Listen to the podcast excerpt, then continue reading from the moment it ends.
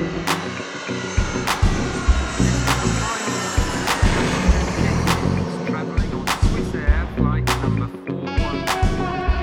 פודקאסט שלישי וחנוך, אני פה מרגיש מגוחך, תקעת אותי פה תפסיק, באיזה מתי דמה- היית בביזנס פעם ב- האחרונה? בדמה של מטוס. מתי היית- בביזנס פעם מילא היית? לוקח אותי לחו"ל, זה היה טוב. אני לא הייתי בביזנס אף פעם, תראה איזה זה- יופי. האמת זה הכי קרוב שהייתי לחו"ל בשנה וחצי האחרונות, בתעשייה. האווירית, בדמה של אנחנו, מטוס. אנחנו היום בפודקאסט שלנו, נכון? כן. בקו ימין.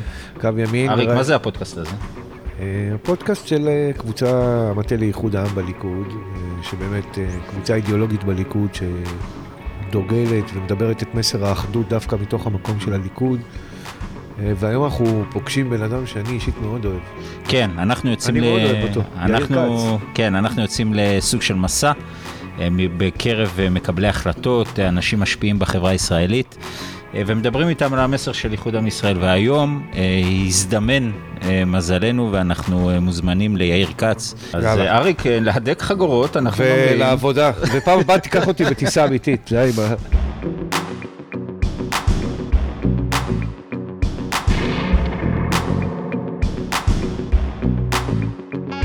בקו ימין, אה, בוקר טוב, יאיר כץ. בוקר אור, תודה שאתה מארח אותנו. בשמחה, תבואו כל יום. אהלן אריק, מה העניינים? אהלן, אהלן, תודה יאיר. אני חנוך, לא יאיר, זה לא, אני יאיר. רוצה לדבר עם יאיר. אוקיי? אז דבר עם יאיר, טוב, בוא נתחיל. בוא נתחיל. יאללה.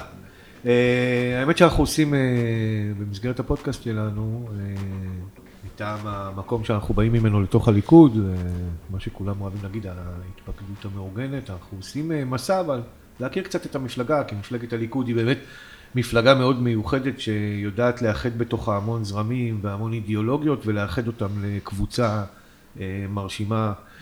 ואתה, תעשייה אווירית זה הנסיכים של ההתפקדות, אה, שכאילו כשמדברים על התפקדות מאורגנת אז תמיד מדברים על התעשייה האווירית, ואומנם אצלנו זה מצד אחד זה התפק, התפקדות אידיאולוגית, אבל פה זה התפקדות שבעצם באה אה, לעסוק יותר בעבודה המאורגנת במדינת ישראל שהולכת לאט לאט ונעלמת.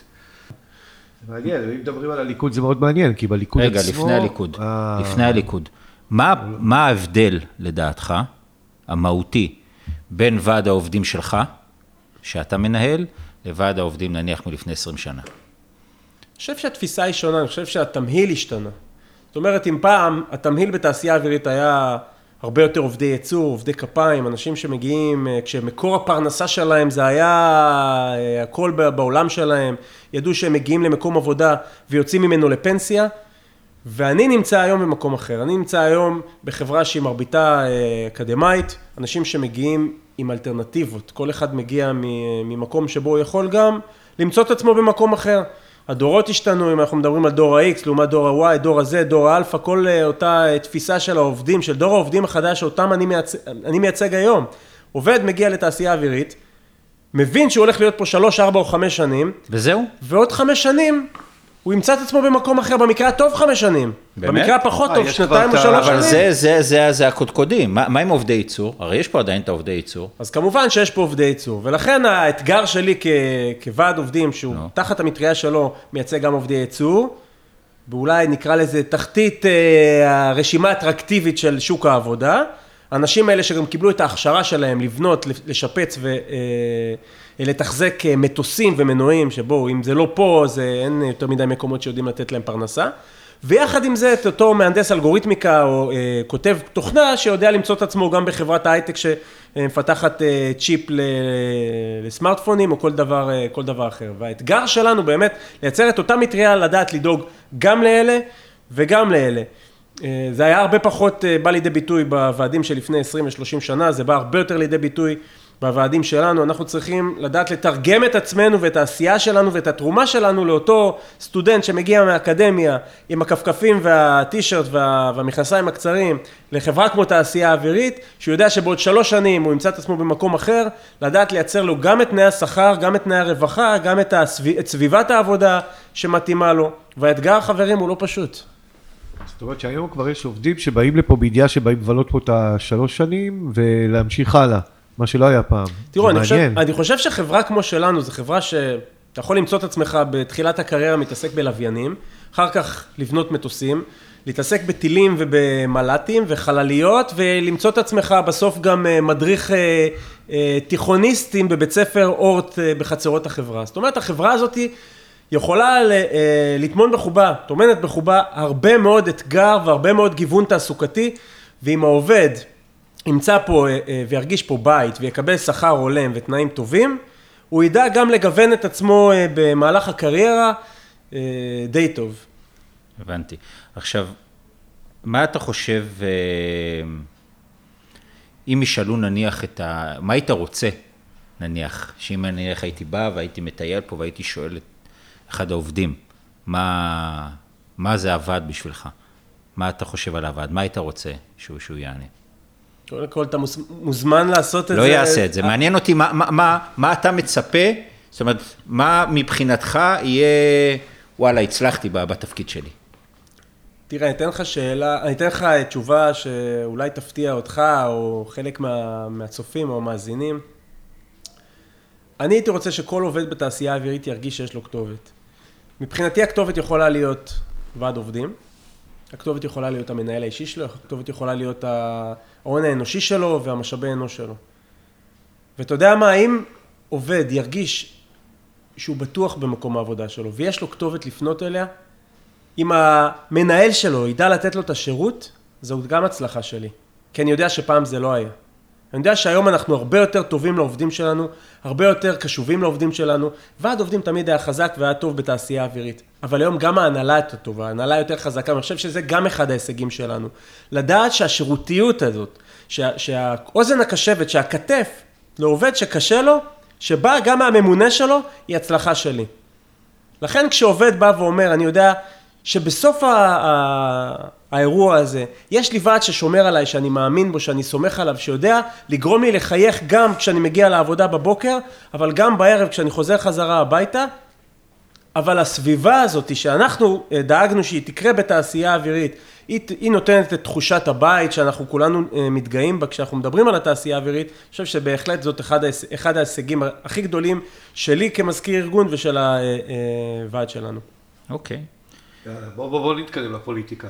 פוליטיקה, כן. קודם כל, אה, אתם, אה, התעשייה האווירית זה, זה ברנד ניים בליכוד. כאילו, זה מותג חזק מאוד, של גוף עם, עם באמת אה, כוח גדול מאוד. אתה גם באיזשהו מקום ככה השתלבת לתוך זה מהבית. היה לך, כאילו, הלכת בדרך שסללו אותה, ובטח זה... הרגשת שזה תורם לך הדבר הזה? שאתה בא כאילו בתור דור שני לעניין הזה? קודם כל, אבא שלי לא צמח בליכוד. אבא שלי נולד אה, במפלגה אחרת. כן. במפלגתו של עמיר פרץ, אה, שאולי אה, ייפגשו דרכנו כאן אם יתמנה להיות יו"ר דירקטוריון, זה קצת...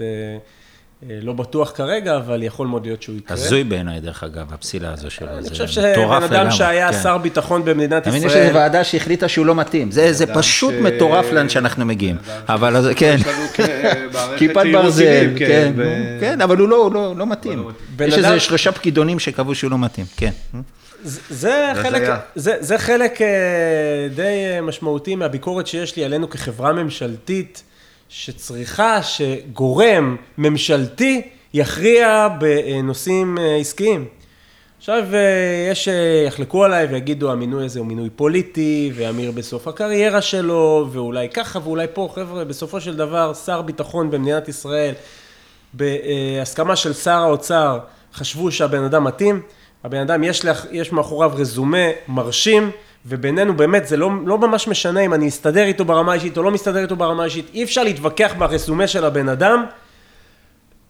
לא ייתכן שעכשיו יבוא, אה, אה, תבוא ועדה כזו או אחרת ותגיד, בגלל שהוא היה פוליטיקאי הוא לא מתאים.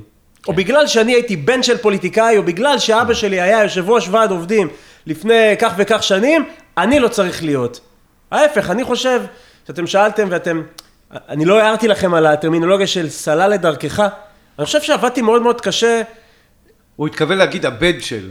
וזה בסדר גמור, זה בערך אה, שמי השני הבן של. בסדר גמור, בערב. אני לא מתבייש באבא שאני חושב שקיבלתי ממנו הרבה מאוד ערכים, הרבה פחות לימוד ותיאוריה, הרבה פחות ממה שאנשים חושבים. תמיד הייתי אומר באספות אה, אה, של עובדים שהיה לי רב, מורה ומלמד בתעשייה אווירית שהלמדתי את כל רזי הוועד וקוראים לו יוסי פרי. אנשים היו מרימים גבה, אומרים לי, מה? כן, אבא שלי היה פה. אנחנו גדלנו, אימא שלי הייתה הדמות המחנכת אה, אה, שקיבלה אותנו כשחזרנו מבתי הספר, ו- וישבה איתנו על שיעורים, והסבירה לנו, ואהבה אותנו. ואבא שלי היה מגיע בשמונה, תשע בערב, אחרי יום מלא במאבקים, זה היה גם, כשאני הייתי בן שבע, היה מאבק אה, גדול על, אה, מאבק על אבי. אה, אחרי זה הגיעו הרתומים, ות, ותעשייה אווירית שאבה את אבא שלי מהמשפחה שלו, פחות או יותר כמו שהיא שואבת אותי היום משלוש הבנות שלי. אני משתדל לנסות לייצר איזון כזה של בית ועבודה, אבל לצערי זה לא קורה מספיק טוב.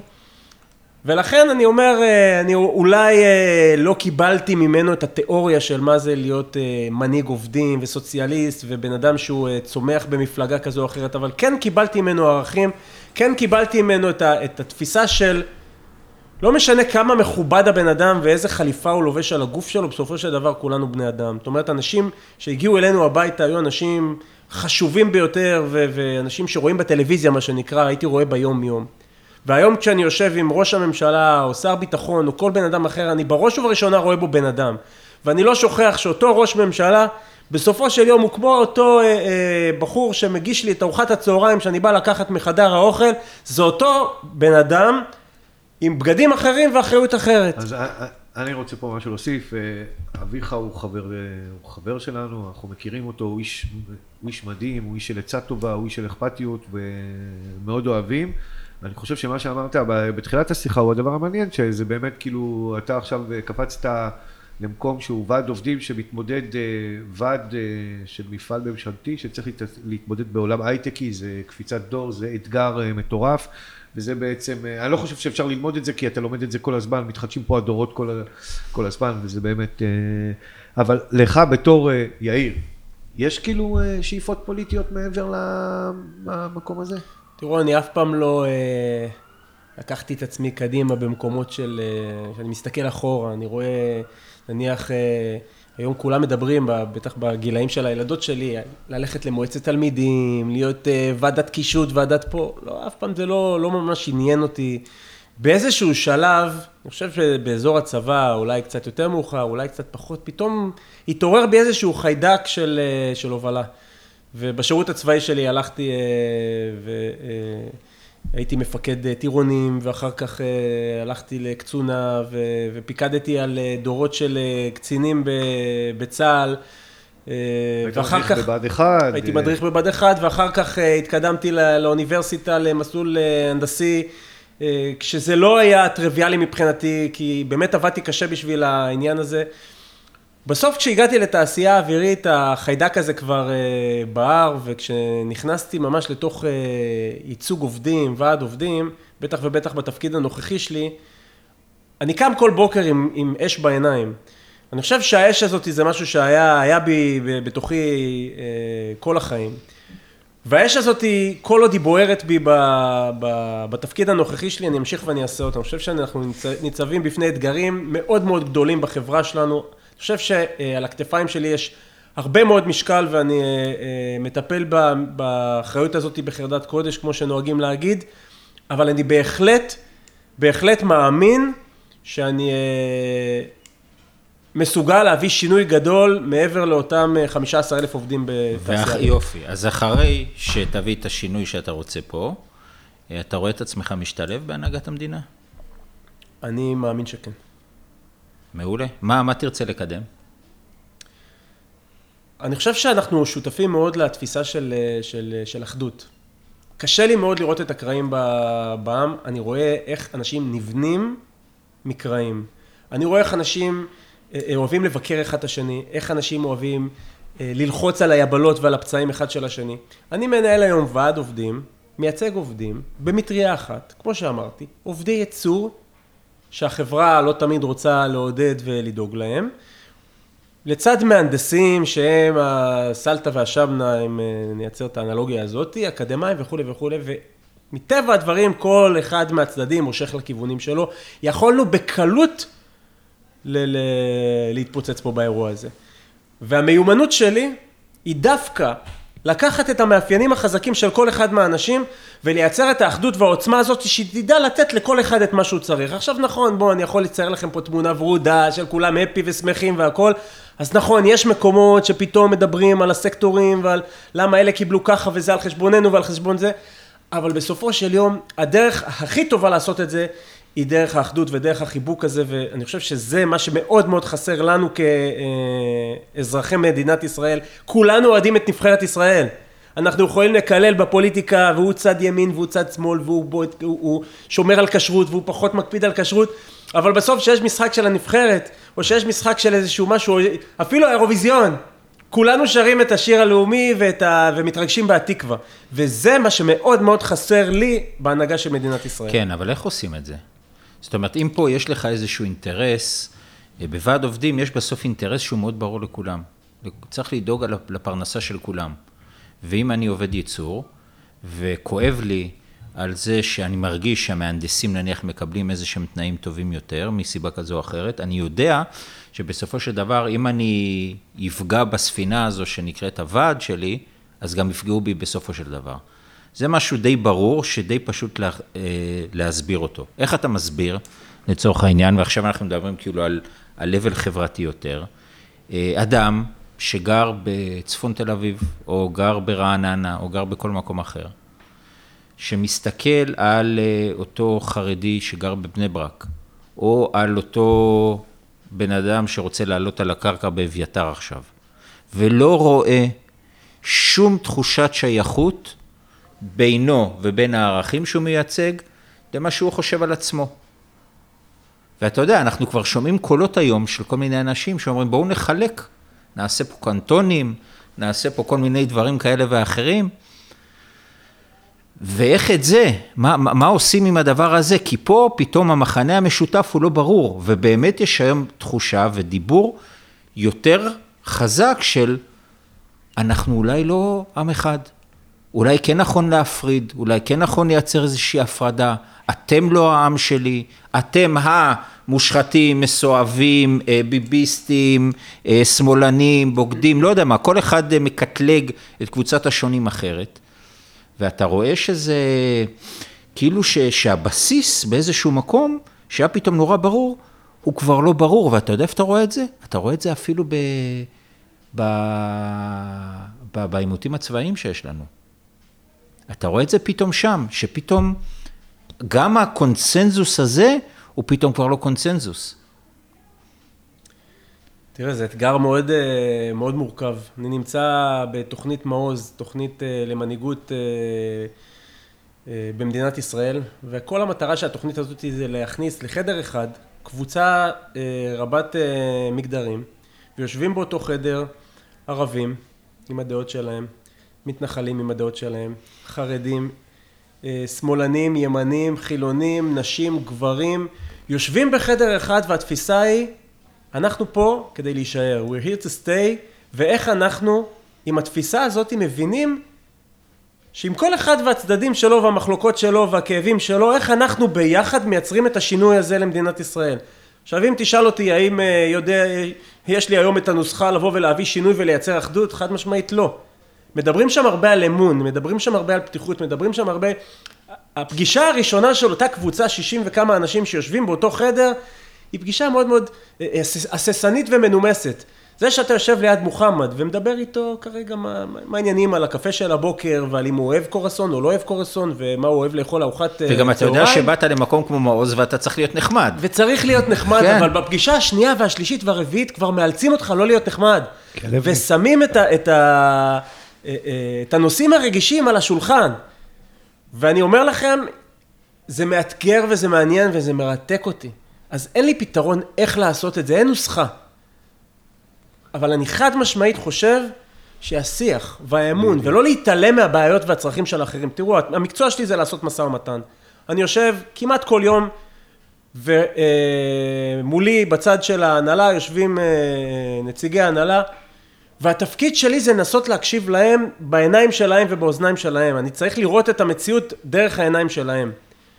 ואם אני אצליח להבין מה מניע אותם ומה גורם להם אה, לדרוש את מה שהם דורשים, דרך העיניים שלהם ודרך העיניים שלי, איפשהו נמצא את עמק השווה. האתגר לגרום לצד הזה, שחושב שאתה מושחת, שחושב שאתה אה, לא ראוי, שאתה חושב שאתה גוזל לו את המשאבים המוגבלים שיש לנו במדינה, להאמין אחד לשני הוא אתגר סופר סופר סופר מורכב. לפעמים אומרים, דרך המשברים והמלחמות מייצרים את האחדות הזאתי. אז אני לא אומר... צריך בוא לעשות- צריך אני לעשות לא- את זה בשגרה, אז, אני, אז. אני לא אומר בוא נייצר מלחמות, אה, מה גם שתעשייה אווירית יודעת להרוויח ממלחמות, אבל אני לא אומר בוא נייצר מלחמות כדי לייצר אחדות, אבל צוות כזה צריך לחשוב טוב טוב טוב טוב איך לייצר את האחדות הזאת, כי אנחנו מדינה קטנה עם מעט מאוד אזרחים והרבה מאוד אנשים שלא אוהבים אותנו בעולם. אם לא נדע לייצר את האחדות הזאת, כנראה שלא נהיה פה לאורך זמן. מה, מה היית רוצה, איך היית רוצה לראות את הליכוד פועל בנושא הזה? היית אפתיע- משנה משהו? אני אני- אגיד לכם כזה דבר, קודם כל אני, אני שמח שהליכוד באופוזיציה. ולמה אני שמח שהוא באופוזיציה? אני אוהב את מפלגת הליכוד, אני חושב שזאת מפלגה, בטח ובטח מפלגה שמייצרת פריימרי, זאת מפלגה שהרבה יותר מחוברת לעם. נכון, שלתעשייה אווירית, עם מתפקדי הליכוד, יש דרך להגיע, בוא, אני נפגש גם פוליטיק, עם פוליטיקאים כרגע מה, מהקשת השנייה, נפגש עם, נפגש עם אה, ראשי מפלגות, ואני שמח גם שקשובים לצרכים שלנו, בלי הכוח הפוליטי שיש לי עליהם. ויחד עם זאת, הקשר שלי עם אה, נציגי הליכוד תמיד היה ותמיד יהיה גם אה, קשר אה, חזק ואמיץ, וזה העוצמה, אני חושב, של, אה, של מפלגה כמו מפלגת הליכוד שמייצרת פריימריז. ועדיין הם היו צריכים את, ה... את הניעור. את הניעור הזה, בדיוק. אה, חברים טובים שלי, שהיו שרים, קדנציה על קדנציה על קדנציה, כבר מרשתים את עצמם בעוזרים שלהם וביהירות שלהם, נקרא לזה בזהירות אה, מתבקשת. פתאום מבינים מה זה אבק הדרכים. שנכנסים ל...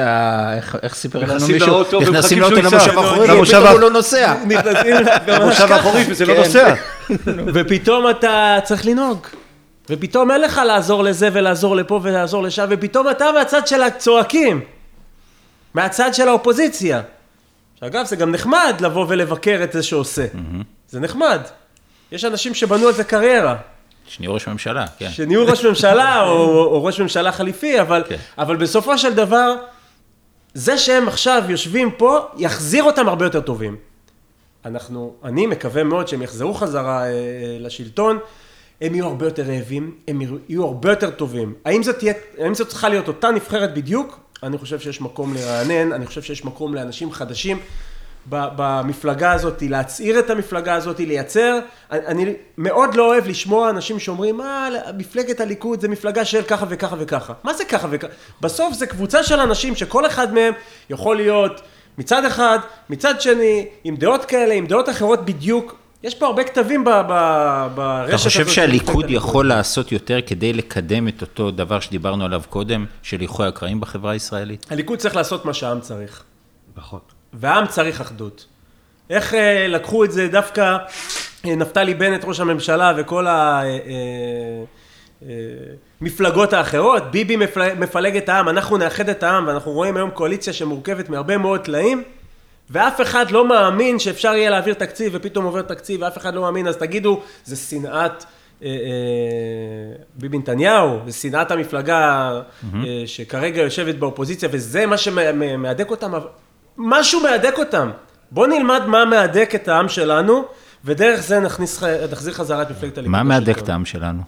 מה נראה לך? שאלה טובה. אני מקווה, שוב, הייתי, הייתי אומר אהבת הארץ, אבל מה זה אהבת הארץ? בסוף, אתה יודע, כל שאלה כזאת מייצרת שאלות אחרות. אנחנו מדברים, נותנים אה, שוב במעוז איזשהו משפט כזה, וישר שואלים, אבל מה זה הארץ? מה זה האזרח? האם האזרח הפלסטיני במדינת ישראל הוא אזרח שווה זכויות? ומה עם זכויות? והאם הערבי רואה את מדינת ישראל כמו שאני רואה אותה? בסוף, שוב, אהבת הארץ שלי היא לא אהבת הארץ של מישהו אחר. אבל האדמה הזאת, אה, אה, שאנחנו חיים עליה, והממשל, וה, וה, והמשפחה שלנו, והילדים שלנו, כי כולנו אוהבים את הילדים שלנו. כל אחד רוצה שהילדים שלו יגדלו בסביבה טובה, סביבה נעימה, שיוכל הילד בבוקר ללכת אה, אה, לבית ספר, לחזור חזרה, לאכול גלידה, ליהנות ולשחק, ושיהיה לו חיים שאנחנו היינו רוצים שיהיו אה, חיים של הילדים שלנו. אני חושב שאם כבר נזקק את האירוע הזה, אז כולנו ביחד היינו רוצים שהילדים שלנו יזכו לחיים טובים יותר. זה, זה יפה שאמרת אהבת הארץ. אה, אתה יודע שאנחנו באים ממקום של אה, לימוד חוכמת הקבלה. כן. אה, ואצלנו מה שאנחנו לומדים שקודם כל עם ישראל מעבר לאיזשהו... אה, אגב, רואים, רואים פה את ספר הזוהר. כשנכנסנו ראינו את כן. הזוהר. אה, אחד העובדים הביא לי אותו, אומר לי, תשמע, אני לא בטוח שאתה, יהיה לך זמן לקרוא, ואם יהיה לך זמן לקרוא, אני לא בטוח שאתה תבין מה כתוב שם, אבל זה בטח לא יזיק שיושב אה, אה, לצדך הספר הזה, ומאז שהוא הביא לי אותו לפני מספר חודשים, הוא יושב פה ונותן אולי אנרגיות למשרד הזה. אנחנו גם נביא לך ספר. בשמחה. אה, לא זוהר, משהו אחר. אה, אבל בכל מקרה, מהבחינה הזו, אנחנו לומדים שבעצם עם ישראל, מעבר לשיוך גנטי כזה או אחר, אה, זה תפקיד. זה איזשהו ייעוד, זה איזושהי נטייה. אור לגויים. ומה זה האור לגויים הזה? אה, זה להביא שיטה, שיטת תיקון לעולם, שהתיקון הוא בעצם נעוץ במערכת היחסים הבין-אישית בין אנשים.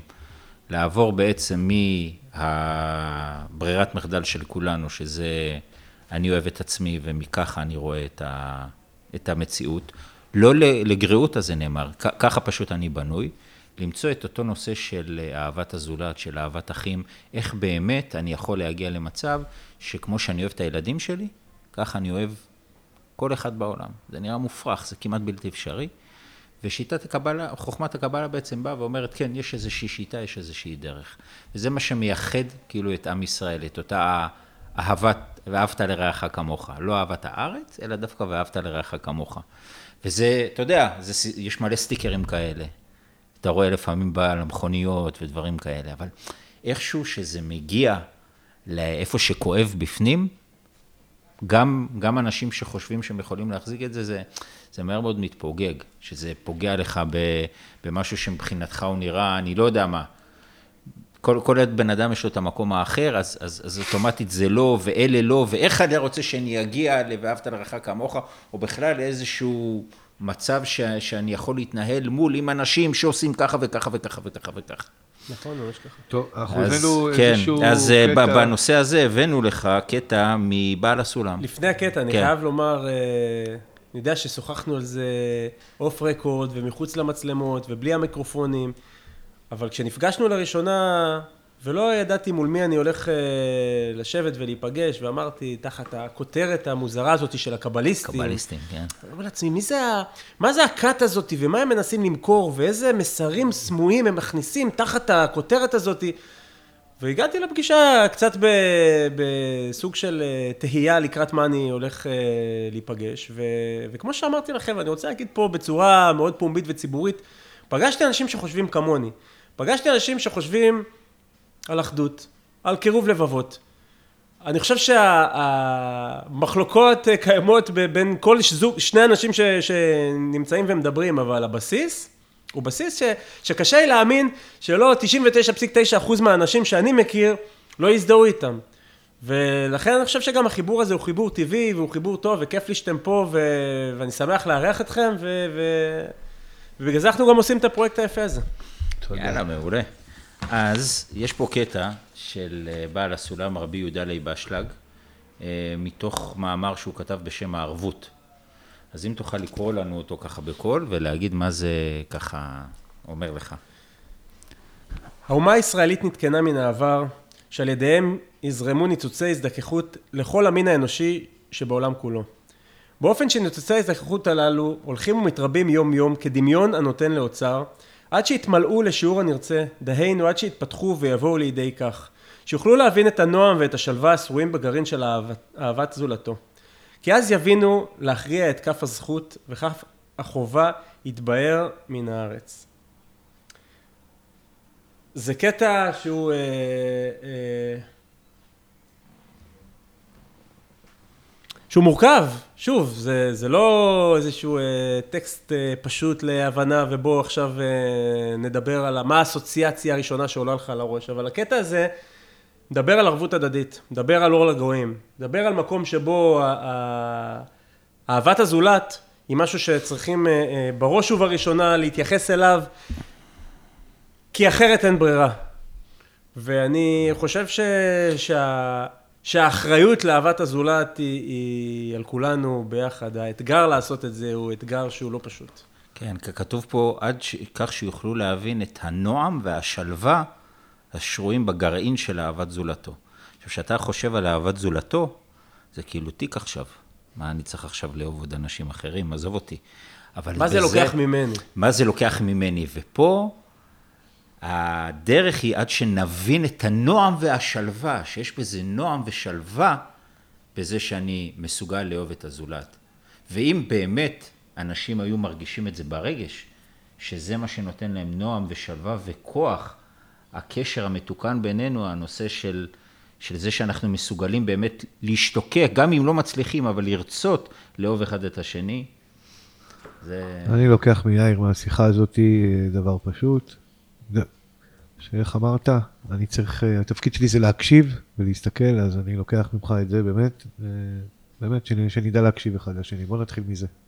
אני מסכים איתך, תראו, אני עובר uh, מדי ערב ל, ליד החדר של הבנות שלי ורואה אותן ישנות, והלב שלי מתמלא סוג של uh, מוצף ברגשות. עכשיו לבוא ולהגיד, עכשיו אני עובר ליד משרד של חבר שלי ואני רואה אותו יושב מתקתק במחשב והלב יקבל את אותה תחושה, סביר להניח שזה לא יקרה. כן. ויחד עם זה, הנועם הזה ש, שהטקסט מדבר עליו, הוא בהחלט נועם שמייצר שלוות נפש, של כיף לי שסביבי נמצאים אנשים שהם אה, אנשים שאני נהנה לראות אותם נהנים, שאני נהנה לראות אותם שטוב להם, ואם נעצים את התחושה הזאת לעם ישראל כולו, אז אנחנו נהיה במקום הרבה יותר טוב. יאיר, תודה רבה. תודה, תודה היה לכם. כיף.